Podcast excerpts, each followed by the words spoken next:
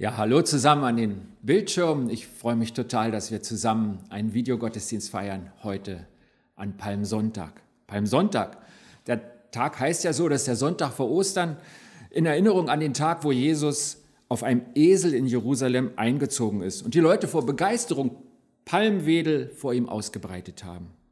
Ich stelle mir den Tag fröhlich vor, auch irgendwie laut und bunt und in einer hellen Frühlingssonne, vielleicht in dem Wetter, was wir jetzt haben, wo der Frühling sich ankündigt und die Wettervorhersagen, Grillwetteransagen, das Wetter hält sich auch nicht an unsere Corona-Wolke über uns.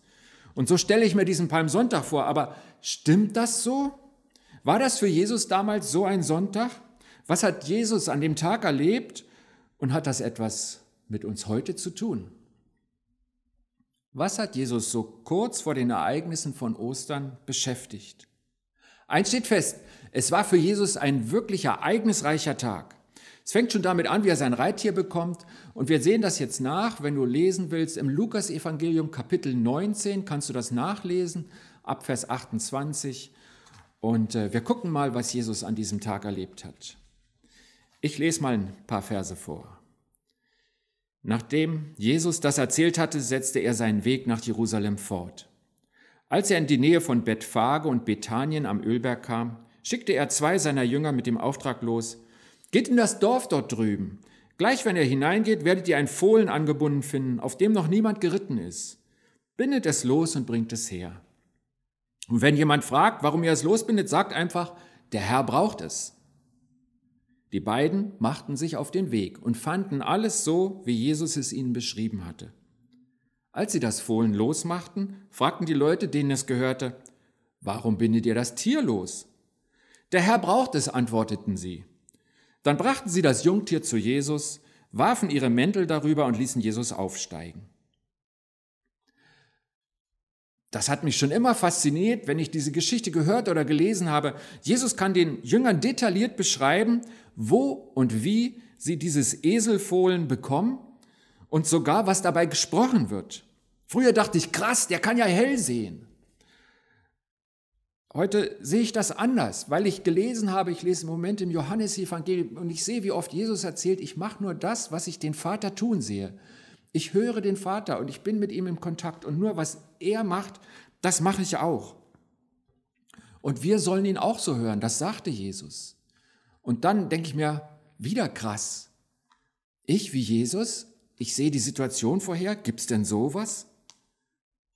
Jesus sagt ja.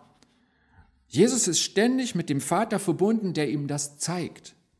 Und die ersten Christen haben das auch erlebt. Es gibt zum Beispiel einen Bericht von Paulus, ähm, der lebte wenige Jahre nach den Ereignissen von Jesus, war der erste große Missionar und ist gefangen gewesen und war in einem Gefangenentransport in einem Schiff, relativ großes Schiff für antike Zeiten. 276 Leute waren da drauf. Sie kamen in einen ganz schlimmen Sturm und äh, in Seenot.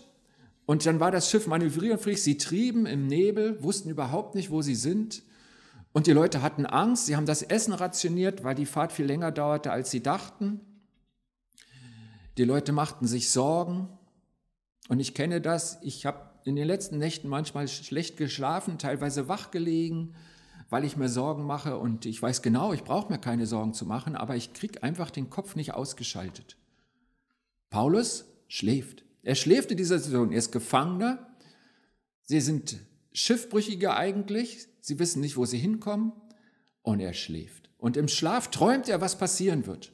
Und er träumt, dass sie an einem Strand stranden und dass alle gerettet werden. Und er träumt auch die Umstände, wie es passieren wird. Und am nächsten Morgen hält er eine Rede an die versammelten Leute auf dem Schiff und sagt, ihr werdet alle gerettet werden, ihr braucht nicht mehr euer Müsli einteilen, keine Ahnung, was sie da gegessen haben. Wir brauchen nichts mehr. Heute kommen wir an Land. Und dann, weil sie in eine ferne Landsichten, aber dieses große Schiff so schwer zu manövrieren ist, will die Schiffsmannschaft abhauen. Das waren vielleicht 10 oder 15 auf einem kleinen Beiboot.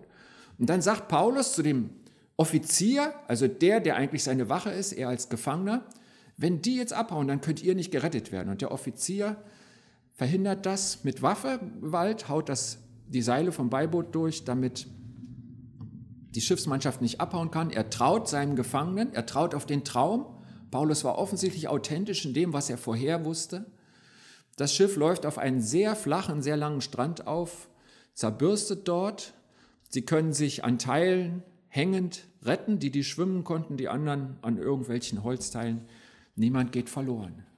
Paulus wusste das vorher und er erzählt davon. Und Gott zeigt es ihm, um es einzusetzen, dass niemand stirbt. Diese Verbindung zum Vater, zu Jesus, steht auch heute dir und mir offen. Immer wenn Gott es will, wird er es nutzen, wenn er bei uns offene Antennen dafür findet. Also, das erste Ereignis für Jesus ist, er sieht vorher, wo dieses Fohlen herkommt, und das Ganze ist ein Symbolakt. Er braucht dieses Tier, weil es eine Vorhersage im Alten Testament gibt, dass der König in Jerusalem auf einem Eselsfohlen einreiten wird. Und es geschieht. Was geschieht dann? Wir lesen einfach weiter. Während er so seinen Weg fortsetzte, bereiteten andere ihre Mäntel auf dem Weg aus. Als Jesus an die Stelle kam, wo der Weg vom Ölberg in die Stadt hinabführte, brach die ganze Menge der Jünger in Freudenrufe aus. Sie lobten Gott mit lauter Stimme für all die Wunder, die sie miterlebt hatten. Gepriesen sei der König, der kommt im Namen des Herrn. Frieden dem, der im Himmel ist, Ehre dem, der in der Höhe wohnt. Wow, Freude über Jesus. Er heilt, er weckt Tote auf. Wir wissen aus dem Johannesevangelium, dass die Begeisterung darüber ist, dass Jesus den Lazarus auferweckt hatte, einen Mann, der in Bethanien wohnte, eines der beiden Dörfer, wo sie gerade vorbeigezogen waren. Jesus weckt Tote auf. Das ist doch die Brücke zu Ostern, weil er an Ostern, was wir an Ostern feiern, das ist ja, dass er am Kreuz den Tod besiegt hat. Und jeder, der an ihn glaubt, kann auch vom Tode auferstehen zum ewigen Leben bei Gott. Wir haben wirklich Grund, Jesus zu loben. Das ist ungeheuerlich und riesengroß. Auch deswegen haben sich diese Feiertage über die Jahrhunderte gehalten, weil das Ereignis, was wir feiern, so wichtig ist, so groß. Wir schauen mal, was rufen die Leute? Wir haben ja da eine wörtliche Rede drin im Vers 38. Und der erste Teil lautet, Gepriesen sei der König, der kommt im Namen des Herrn. Die Menschen zitieren hier Psalm 118, einen Vers, der lautet, Gepriesen sei der Kommende im Namen des Herrn. Sie zitieren das und sagen, das, was wir aus unserem alten Liederbuch, den Psalmen kennen, das passiert jetzt. Das ist eingetroffen. Und sie freuen sich. Und sie ergänzen noch ein Wort, denn sie sagen nicht irgendwer, der Kommende, sondern der König. Sie sagen, der, der hier kommt, das ist doch ein König, auf den wir warten. Jesus ist ein König. Sie rufen Jesus als König aus, als Herrscher.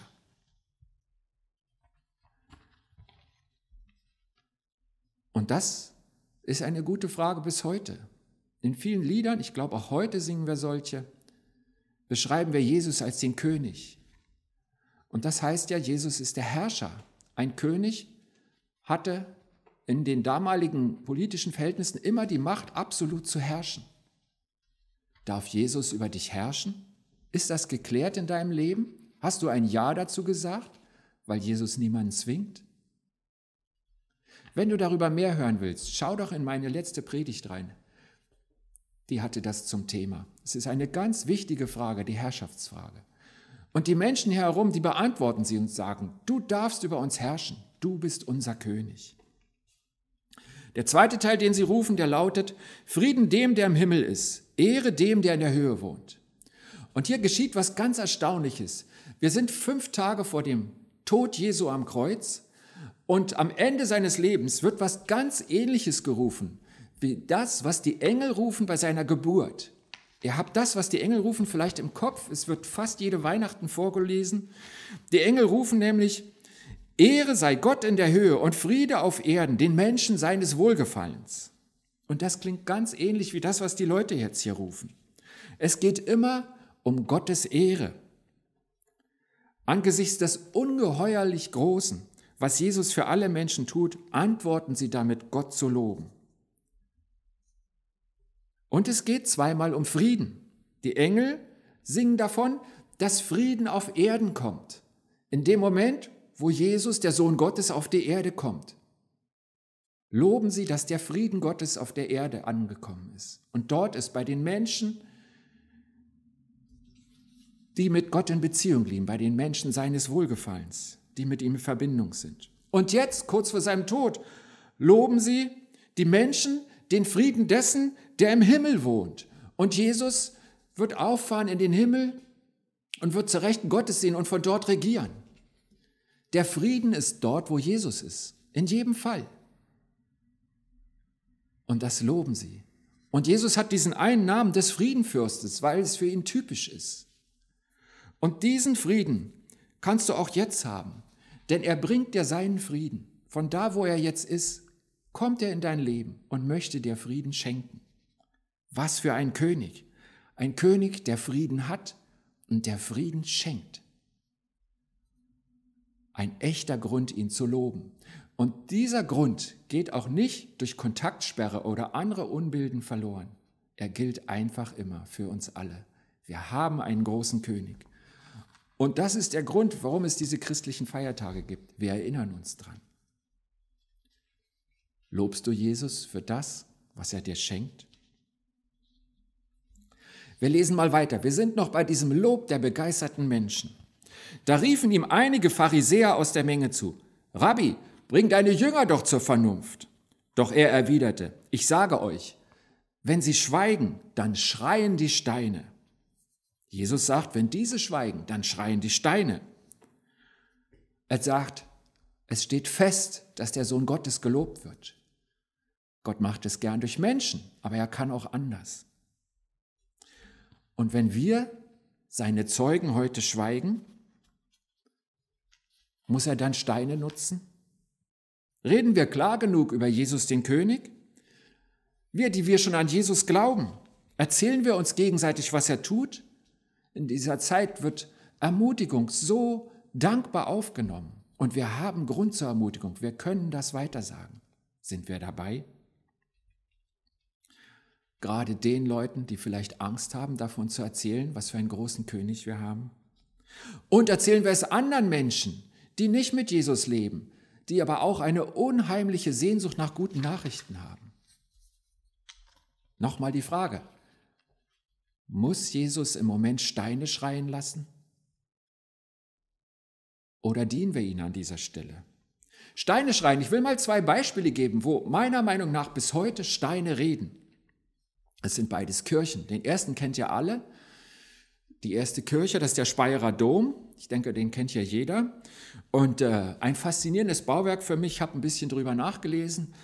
Ähm, Baubeginn ähm, wird in fünf Jahren 1000 Jahre her sein. 1025 haben sie dieses Riesenbauwerk angefangen zu bauen. Und es ist ähm, heute das größte existierende gotische Bauwerk auf der ganzen Welt. Ein Riesending.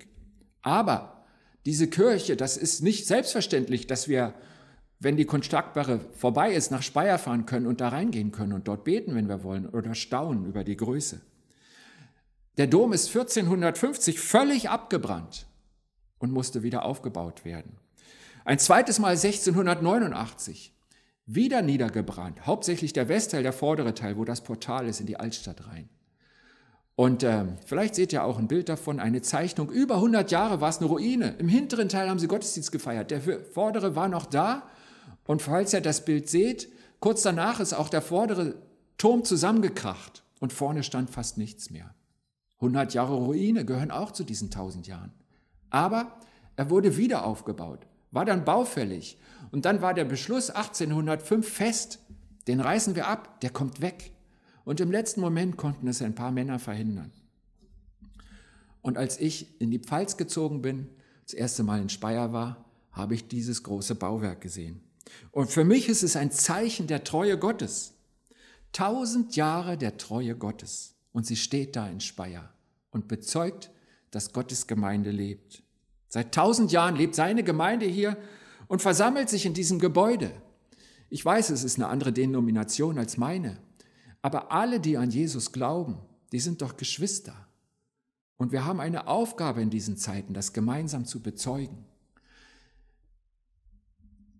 Ich möchte euch an der Stelle einfach einladen, es gibt eine Aktion, die kommt auch von einem Gebetshaus, der Johannes Hartl, der ist auch katholisch nominell, der hat das organisiert. Deutschland betet gemeinsam. Und da gibt es eine Internetseite zu. Und alle, die möchten, und du bist herzlich eingeladen, dabei zu sein, können am kommenden Mittwoch um 17 Uhr gemeinsam beten. Und es werden viele sein. Und das ist eines der großen Mittel, die wir Christen haben, mit dem lebendigen Gott reden. Und irgendwie auch öffentlich bezeugen, unsere Kirchen sind nicht nur zu, sondern wir beten. Wir tun das, was wir gut können in der Corona-Krise. Also, ein Dom, wo die Steine sprechen, jedenfalls zu mir. Und eine zweite Kirche. Ich bin ja gebürtiger Berliner. Die zweite Kirche, die ich mitgebracht habe, steht in Berlin. Es ist die Kaiser Wilhelm Gedächtniskirche. Sie wurde 1895 zum Gedenken an Kaiser Wilhelm I. eingeweiht. Der war da schon tot. Sein Enkel hat die bauen lassen. Ihr Kirchturm war damals mit 113 Metern der höchste der Stadt. Und während des Zweiten Weltkriegs wurde die Gedächtniskirche schwer beschädigt. Und nach einem langen Streit um den Wiederaufbau, streiten können die Berliner richtig gut schon immer, folgte die Einigung auf den Abriss des Kirchenschiffs und dass die Ruine von dem alten Turm, die war dann nur noch 71 Meter hoch, ist sie bis heute, stehen bleibt. Und man drumherum so eine moderne Kirche baut, als Mahnmal gegen den Krieg und den Neubau daneben, dass es wieder eine Kirche gibt. Und so kenne ich diese Kirche seit meiner Kindheit. Ich sehe die beiden Kirchen symbolisch. Symbolisch dafür, was jeder Mensch darstellt. Die eine ist ein Versammlungsort der, der Gemeinde Gottes, die andere heißt nach einem, einem Kaiser, einem weltlichen Herrscher. Und die symbolische Frage dahinter ist, dient mein Leben dazu, dass ich mitbaue am Reich Gottes? Oder will ich mir in meinem Leben ein Denkmal setzen? geht es letztlich um mich. Welchen Namen trägt die Glaubenskirche deines Lebens? Heißt sie Carsten Schneider Gedächtniskirche? Oder ist es ein Dom der Gegenwart Jesu? Je nachdem, wie ich meine Lebenskirche gestalte, wird sie feststehen oder schwanken. Wird sie einfallen oder bestehen bleiben, wenn die Corona-Krise oder andere Winde drüber hinwegfegen? Jesus sagt, wenn meine Jünger, wenn die Christen dich reden, dann reden die Steine, sie schreien. Weil Jesus weiß, dass die gute Nachricht zu den Menschen kommen muss, weil alle Menschen sie brauchen. Wir lesen mal noch weiter. Die Ereignisse haben noch kein Ende an diesem Tag für Jesus. Als er näher kam und die Stadt vor sich liegen sah, weinte er über sie und sagte, also Jerusalem, wenn du wenigstens heute noch erkennen würdest, was dir den Frieden bringt. Doch du bist blind dafür. Es kommt für dich eine Zeit, da werden deine Feinde einen Wall um dich bauen. Sie werden dich belagern und dich von allen Seiten bedrängen. Sie werden dich und deine Bewohner niederwerfen und in der ganzen Stadt keinen Stein mehr auf dem anderen lassen, weil du die Gelegenheit, in der Gott dich besuchte, verpasst hast. Jesus sieht diese Stadt und ich glaube, es war ein schöner Anblick, es war eine stolze Stadt. Und was er sieht, ist eine quicklebendige Stadt. Sie ist von den Römern besetzt, aber es ist ganz viel Leben drin und die Bauten stehen da, große alte Bauten. Der Tempel, eine Burg, die Stadtmauer, die vielen Häuser. Warum weint Jesus? Weil er sieht, Gott liebt die Menschen in dieser Stadt, aber sie ergreifen das Heil nicht. Und wir in Deutschland? Wir haben Wohlstand. Das sieht man auch jetzt an der medizinischen Versorgung, die in unserem Land möglich ist, wo andere Menschen sich nach sehnen. Wir hatten bis vor wenigen Wochen eine brummende Wirtschaft, aber jetzt ist das Land besetzt vom Coronavirus. Was tut wohl Jesus, wenn er heute Deutschland ansieht? Was tut Jesus, wenn er dich sieht? Hat er einen Grund zu weinen oder freut er sich, weil du ihm nachfolgst? Jesus hat damals nicht wegen der Römer geweint und weint heute nicht wegen der Corona-Krise. Er weint aber, wenn du und ich, wenn wir ihn nicht herrschen lassen in unserem Leben. Der Mord an Jesus, und es war ein Justizmord, was da an Ostern geschah, der ist eine Antwort der Menschen auf die Herrschaftsfrage, die Jesus immer wieder stellt. Er fragt, bin ich dein König? Und die Menschen wollten es nicht mehr hören. Jesus fragt das aus Liebe, denn er weiß, es ist für dich und für mich der Untergang, der Tod, wenn wir ihm nicht folgen. Jesus weint über Jerusalem und er ist traurig über jeden Einzelnen, der nicht zu seinem Reich kommt, der nicht zu ihm gehören will. Der Tag von Jesus ging noch weiter. Ich lese. Dann ging er in den Tempel und fing an, die Händler hinauszujagen. In der Schrift heißt es, rief er, mein Haus soll ein Haus des Gebets sein, aber ihr habt eine Räuberhöhle daraus gemacht. Also nach diesem aufregenden Zug nach Jerusalem, da waren auch über 1000 Höhenmeter zu überwinden. Es war die Sache mit den vielen Menschen, dem Lob, der Kritik, seiner Erschütterung, als er die Stadt sieht. Das nächste Event am selben Tag ist im Tempel. Und er wirft die raus, die da nicht hineingehören. Er macht sauber, und zwar radikal. Jetzt ist die Zeit vor Ostern und viele Menschen nutzen es auch, um sauber zu machen. Fastenzeit seit Aschermittwoch, die einige einhalten. Und die Überlegung, was könnte ich lassen? Was täte mir gut, wenn ich es mal sieben Wochen nicht benutze? Was möchte Jesus bei dir aufräumen? Bin ich vorbereitet für Ostern, was wir in einer Woche ja schon wieder feiern? Was macht mein Leben vielleicht zu einer Räuberhöhle aus Sicht von Jesus? Könnte es das Drehen um mich selber sein? Könnte es sein, dass Jesus drunter leidet und so gerne aufräumen möchte? Jesus sagte, trachtet zuerst nach dem Reich Gottes und seiner Gerechtigkeit, so wird euch alles zufallen. Aber der Virus, ist stärker als das Coronavirus und er befällt uns sogar so schnell, dass wir denken, ich zuerst. Wir haben ja das Vorbild Trump, der sagt America first. Germany first. Ich zuerst. Das ist ein Virus und er ist so schädlich. Könnte mein Leben eine Räuberhöhle sein, weil ich mich letztlich um mich drehe? Ich, meine Gesundheit, mein Job, meine Finanzen, meine Familie, ich meiner mir? Oder könnte es sein, dass ich mich in zu viele Baustellen verstrickt habe? Nicht einmal die Kontaktsperre Ruhe in mein Leben bringt? Ehrlich gesagt, jetzt predige ich mir selber. Auch das gefällt Jesus nicht. Könnte es sein, dass ich zu wenig Zeit investiere in das Hören auf Jesus? Am Anfang habe ich uns gezeigt, wie Jesus es vorlebt und wo er sagt, das ist für uns zugänglich. Aber strecke ich mich denn danach aus? Suche ich das Reden Jesu in der Stille? Suche ich den Kontakt zu ihm? Pflege ich die Beziehung mit ihm? Habe ich vielleicht völlig falsche Prioritäten? Und ist es ganz schnell passiert, dass in dieser Corona-Zeit, wo einiges wegbricht, ich anderes an die Stelle setze und wieder renne von morgens bis abends? Aufräumen, damit mein Leben keine Räuberhöhle ist. Vielleicht ist es ein anderes Beispiel, wo Jesus den Finger drauf legt und sagt, und das möchte ich bei dir aufräumen. Es steht dir im Weg.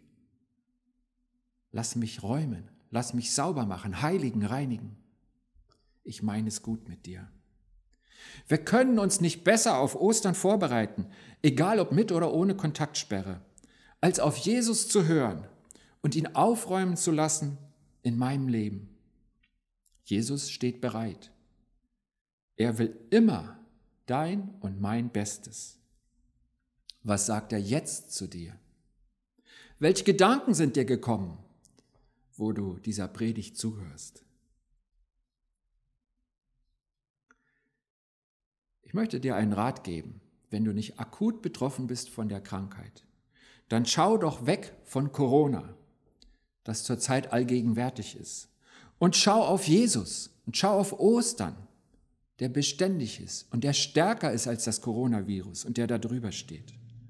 Und ich möchte dir am Schluss dieser Predigt vier Fragen mitgeben. Sie sollen dir helfen, diese Perspektive einzunehmen und dich von Jesus beschenken zu lassen, reinigen, führen, leiten zu lassen. Ostern kommt. Bist du bereit, Jesus zu hören bist du, bin ich, sind wir bereit, Jesus zu loben und zu verkünden? Das zu verkünden, was er vor 2000 Jahren getan hat, weil es Menschen gibt, die nicht wissen, warum wir Ostern feiern? Und genauso das, was er heute in deinem Leben tut und getan hat, das Aktuelle, das Frische, das zeigt, dass ein lebendiger Gott in unserer Mitte ist? Dritte Frage, gehorche ich Jesus oder steht etwas zwischen ihm und mir? Gehorchst du Jesus? Und die vierte Frage, was soll ich heute aufräumen? Reinigen, damit in mir Ostern werden kann, das Fest neuen Lebens. Ich bete. Jesus Christus, Sohn des lebendigen Gottes, Retter und Erlöser, Friedefürst und Heiland, das sind alles deine Namen. Ich bin so froh, dass ich dich kennen darf, dass es dich gibt und dass wir die Wahrheit verkünden dürfen, die in dir liegt.